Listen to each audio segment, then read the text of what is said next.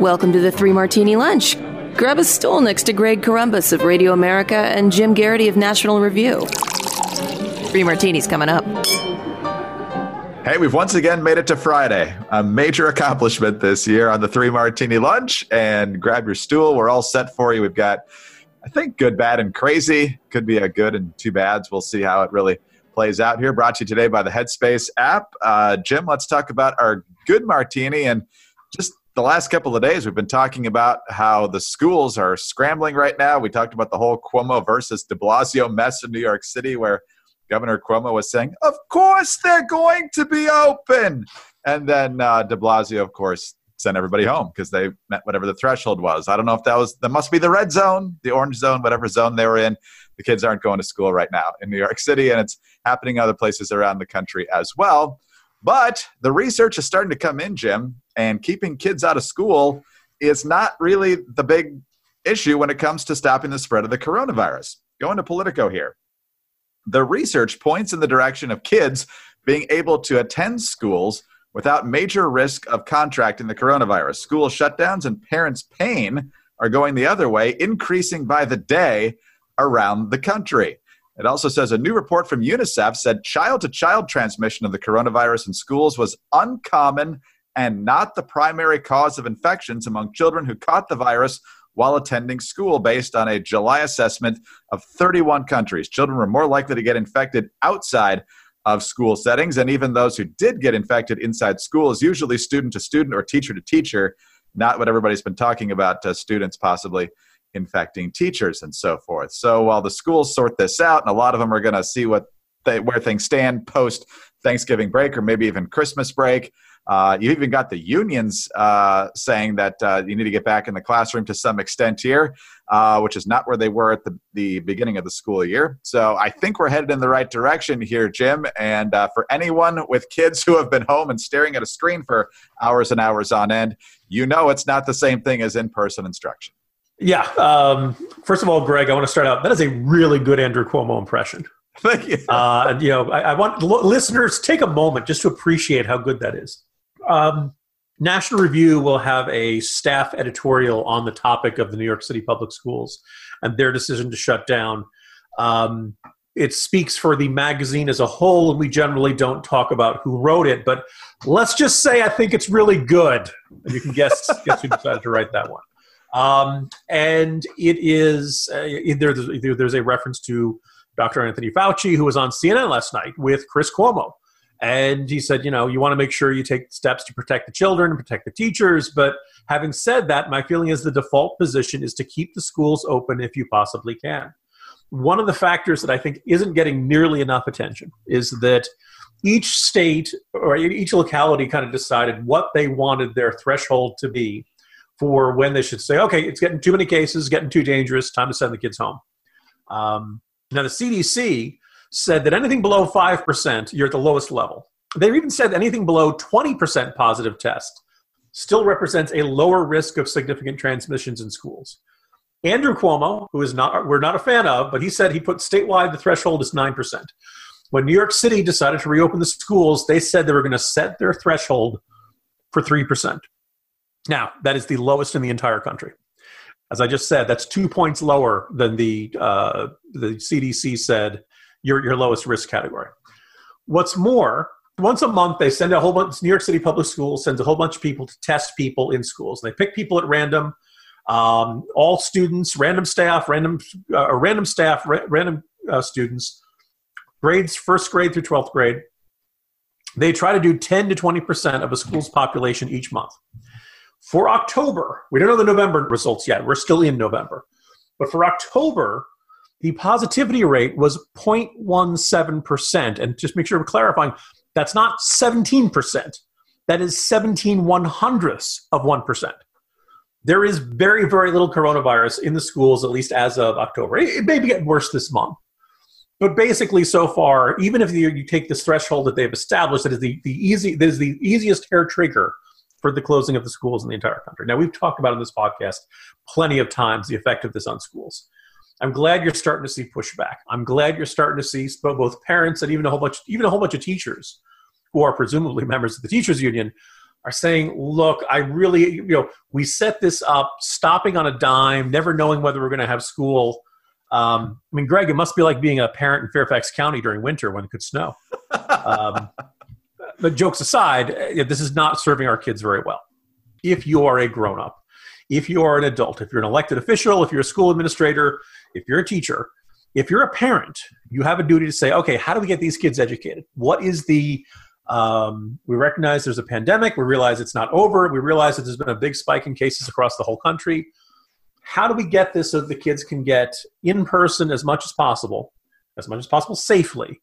And, you know, by the way, New York City has done the uh, frequent hand washing, wearing of masks, uh, two to three days a week, alternating days. They've taken a whole bunch of these steps. That's one of the reasons the rates have been so slow. Um, I'm glad to see the pushback. I think there will probably we're, we're, look we're entering another spike in cases. It's winter. People are going to spend more time indoors. People spend more time indoors. It spreads a little bit faster. It's just you know the nature of the beast. Um, but I'm glad to see that you're seeing more people saying, "Look, keeping the schools closed is just not going to be an option." Uh, I'm glad the vaccines are coming, but you, you know, we're going to pay serious price if our kids don't get um, any in, te- in-person teaching for the entirety of a year.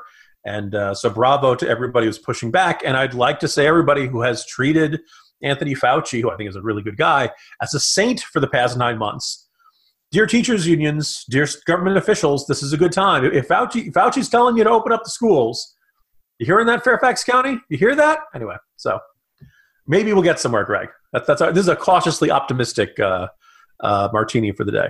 Yeah, I'm curious to see uh, the the shift of the unions here, and I have a theory because, of course, uh, before the school year started back in the summer, uh, the position of a lot of unions, local and and larger than that, was why are you sending us in here to die? We're not going back until uh, we have assurance that things are safe. And some, like out in LA, were even saying, well, we're not going until there's Medicare for all. I mean, they just turned it into yeah. a referendum on all the different policies that they wanted. But I'm wondering, Jim, and I haven't seen these numbers. Maybe you have, have looked at it. I wonder how many parents have decided not to send their kids back to public schools when the numbers of enrollment are going down because they're doing private school or homeschool or some other arrangement. Uh, that that becomes a money issue, and oh, well, maybe we do need to get back into the classroom. I hope it's not that cynical, but I have a feeling it might be a big part of it. I think that may very well be a factor, Greg. The thing I kind of keep in mind is that uh, here in Fairfax County, they had the survey over the summer of, you know, do you want to go back two days a week or do you want to continue all online? And the teacher, a majority of the teachers split for remaining all online, but I want to say it was like, you know, 70 30, maybe 65 35 or something like that. So you've got teachers who want to get back into the classroom.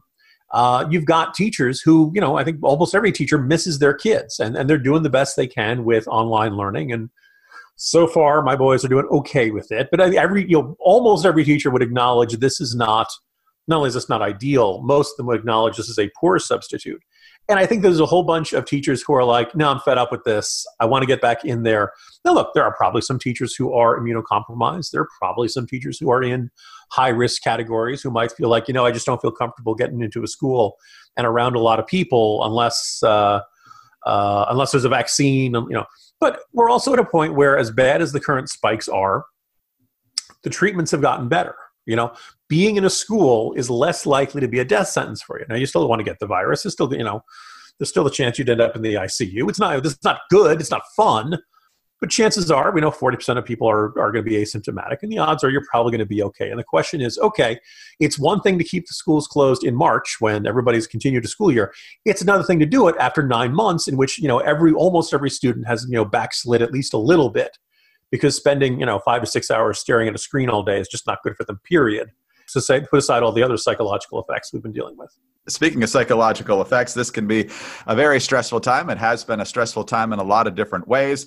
And uh, like all parents we've been uh, trying to figure out ways to uh, keep our kids on a, a, normal schedule and to keep them uh, focused on things that won't stress them out uh, lots of fresh air uh, we've uh, got them reading a lot now that both of them can read, and uh, playtime that doesn't involve screens. Uh, we definitely take a lot of uh, comfort in our in our prayer and Bible time. And uh, the Headspace app is a, another way that other folks are finding ways to get through these difficult times because life can be stressful even under normal circumstances. 2020 has been even more challenging because of all the things we've had to go through, and you need to find stress relief that goes beyond quick fixes, and that's Headspace? Headspace is your daily dose of mindfulness in the form of guided meditations in an easy to use app. Headspace is one of the only meditation apps advancing the field of mindfulness and meditation through clinically validated research. So, whatever the situation, Headspace really can help you feel better. Overwhelmed? Headspace has a three minute SOS meditation for you. Need some help falling asleep? Headspace has wind down sessions their members swear by. And for parents, Headspace even has morning meditations you can do with your kids.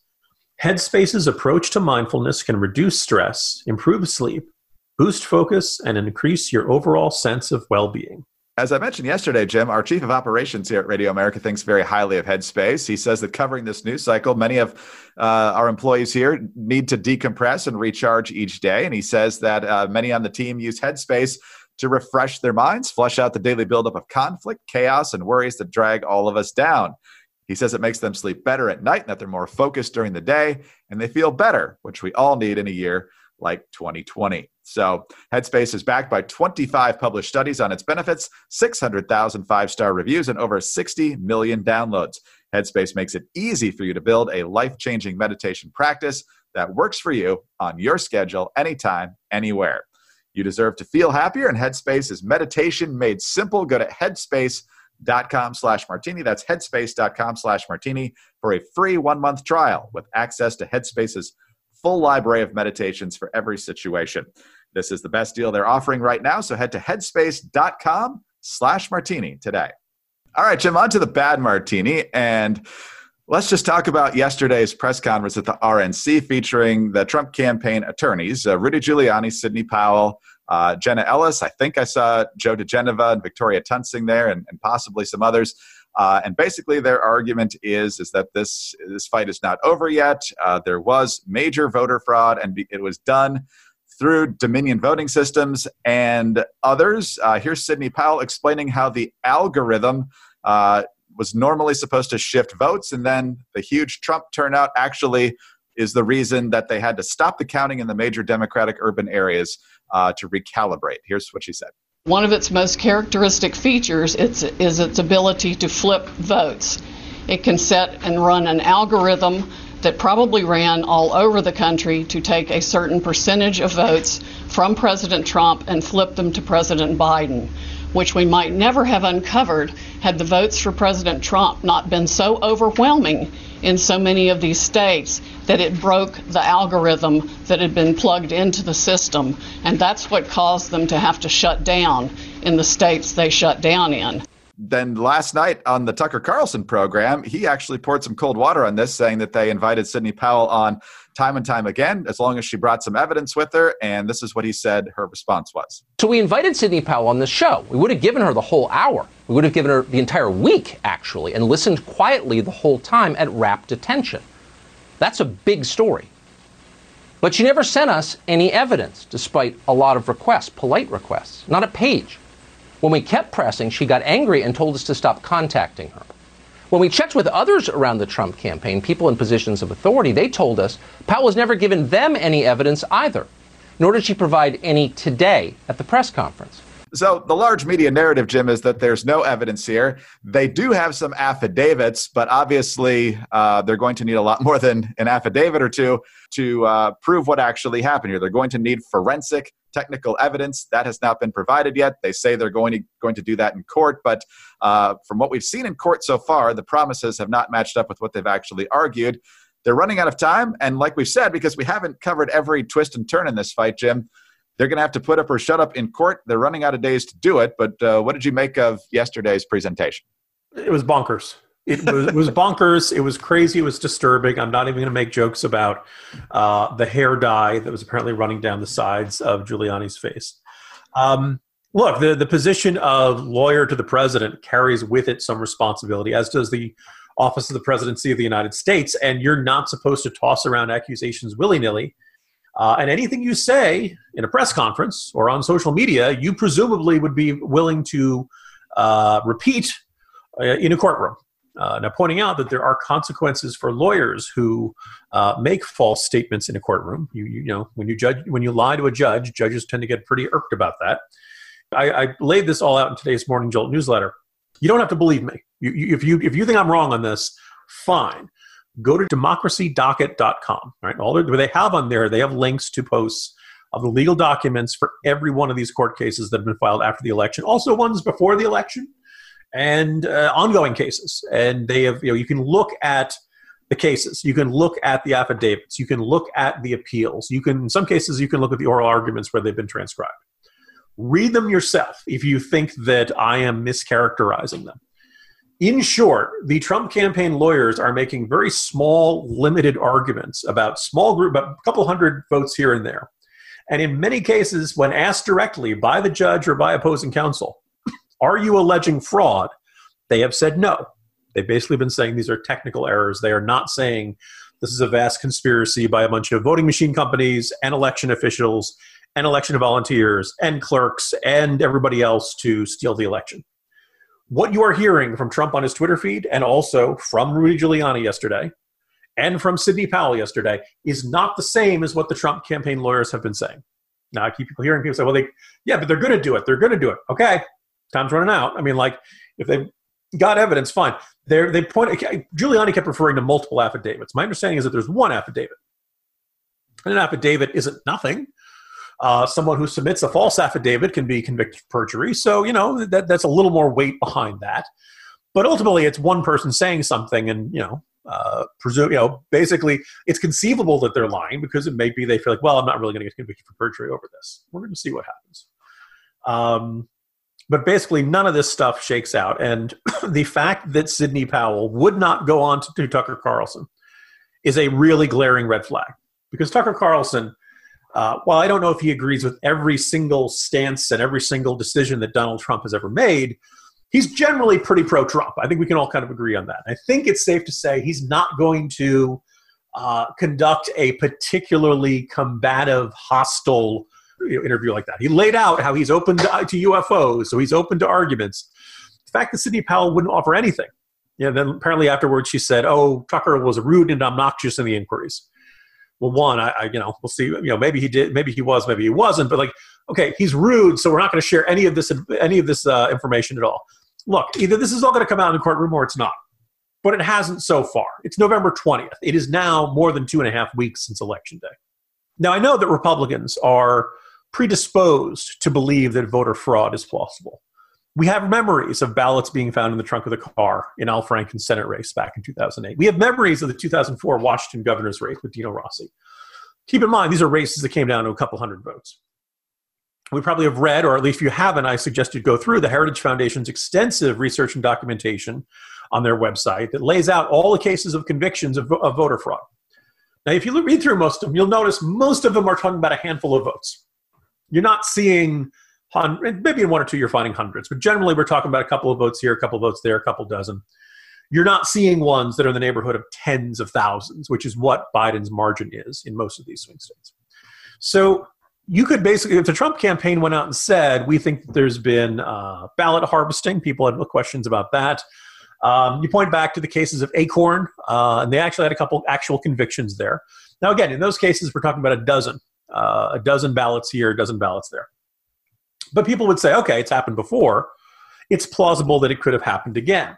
What you would not have found, though, is the ability to say, oh, and there are 20,000 fraudulent votes for Biden in this state, and there are 30,000 in that one and 40,000 in that one. You just wouldn't have the evidence to, to you know, support that kind of argument. So you need some other case of, oh, this isn't just, you know, the, the, the sequel to Acorn going and doing a dozen votes here, a dozen. You need something big. You need something that would be changing massive amounts of votes and they have come up with this kooky theory that the voting machines, you press, you know, Trump, and it turned it into a vote to Biden. Now, a lot of what Powell and Giuliani laid out yesterday was false. I tried to go through it in the morning jolt. I'm just going to try to hit the highlights. Uh, Dominion Voting Systems and Smartmatic are competitors.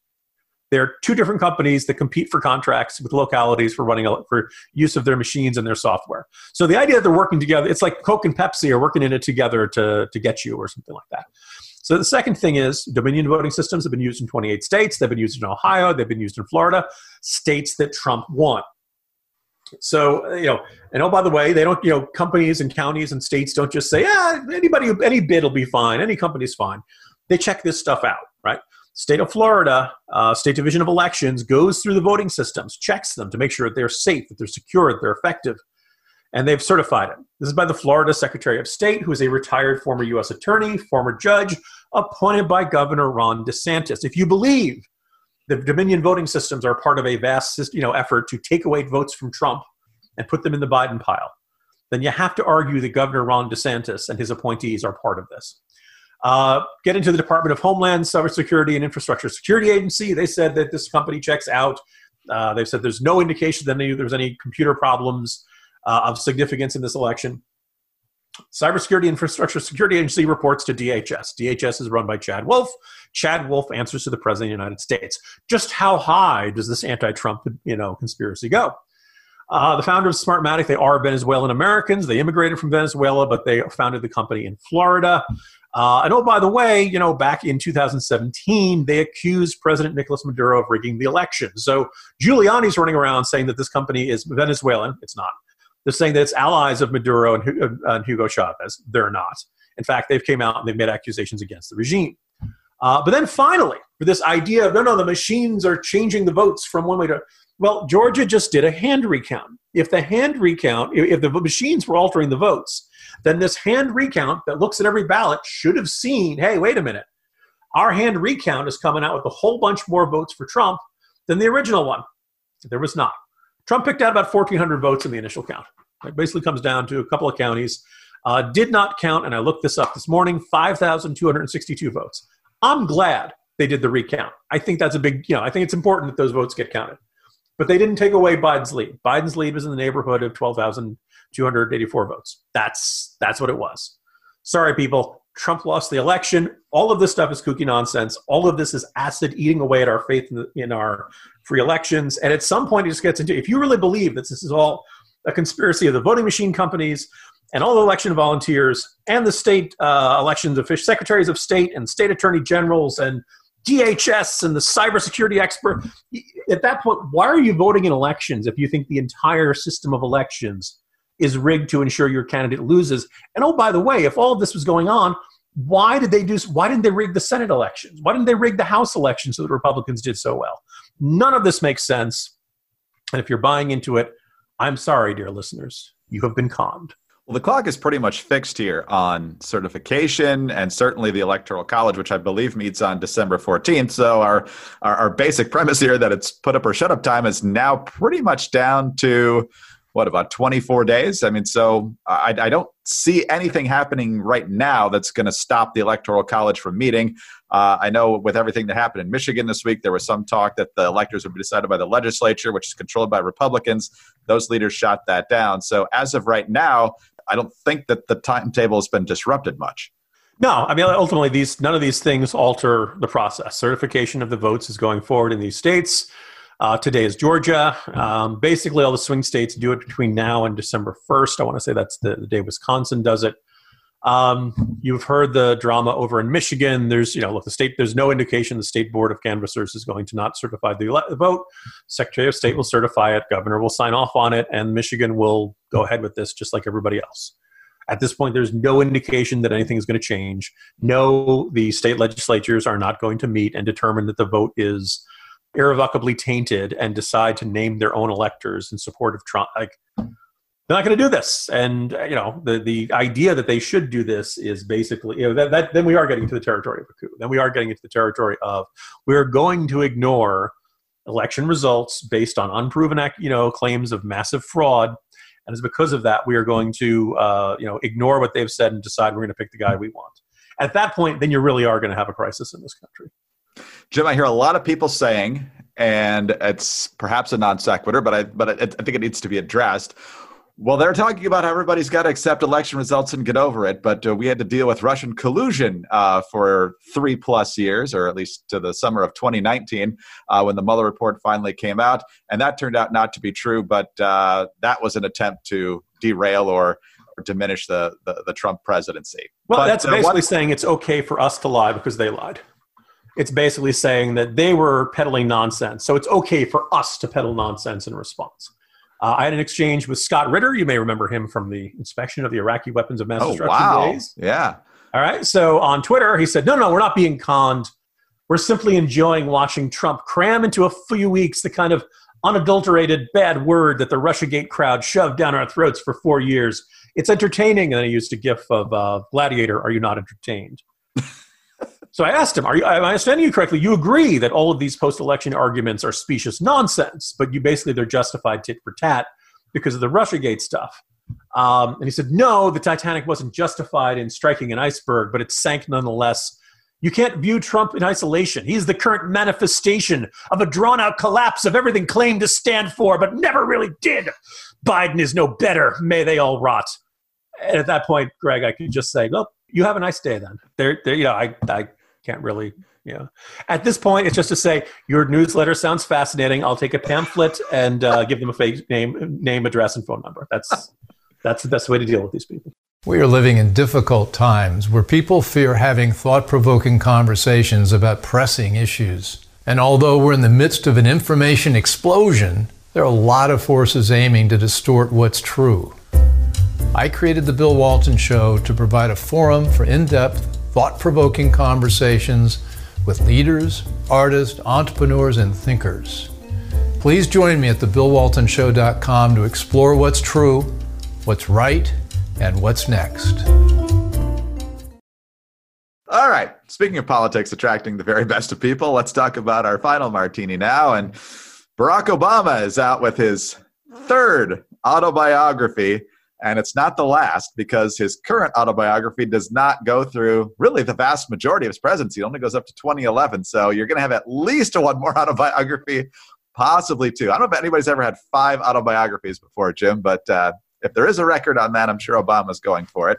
Uh, you pointed out the Morning Jolt uh, briefly today that you're reading this book back to front, and uh, Obama decided that Benjamin Netanyahu was the major obstacle to Middle East peace because he wouldn't make the first dramatic concession in talks with the Palestinians. Yeah. Uh, by the way, for those wondering, it's not every sentence and every word back to front. I just started in the last chapter and working my way forwards.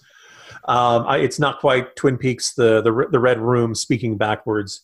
Um, and yeah, so the first, the last chapter is really about Obama and Netanyahu and Israel and Middle East peace.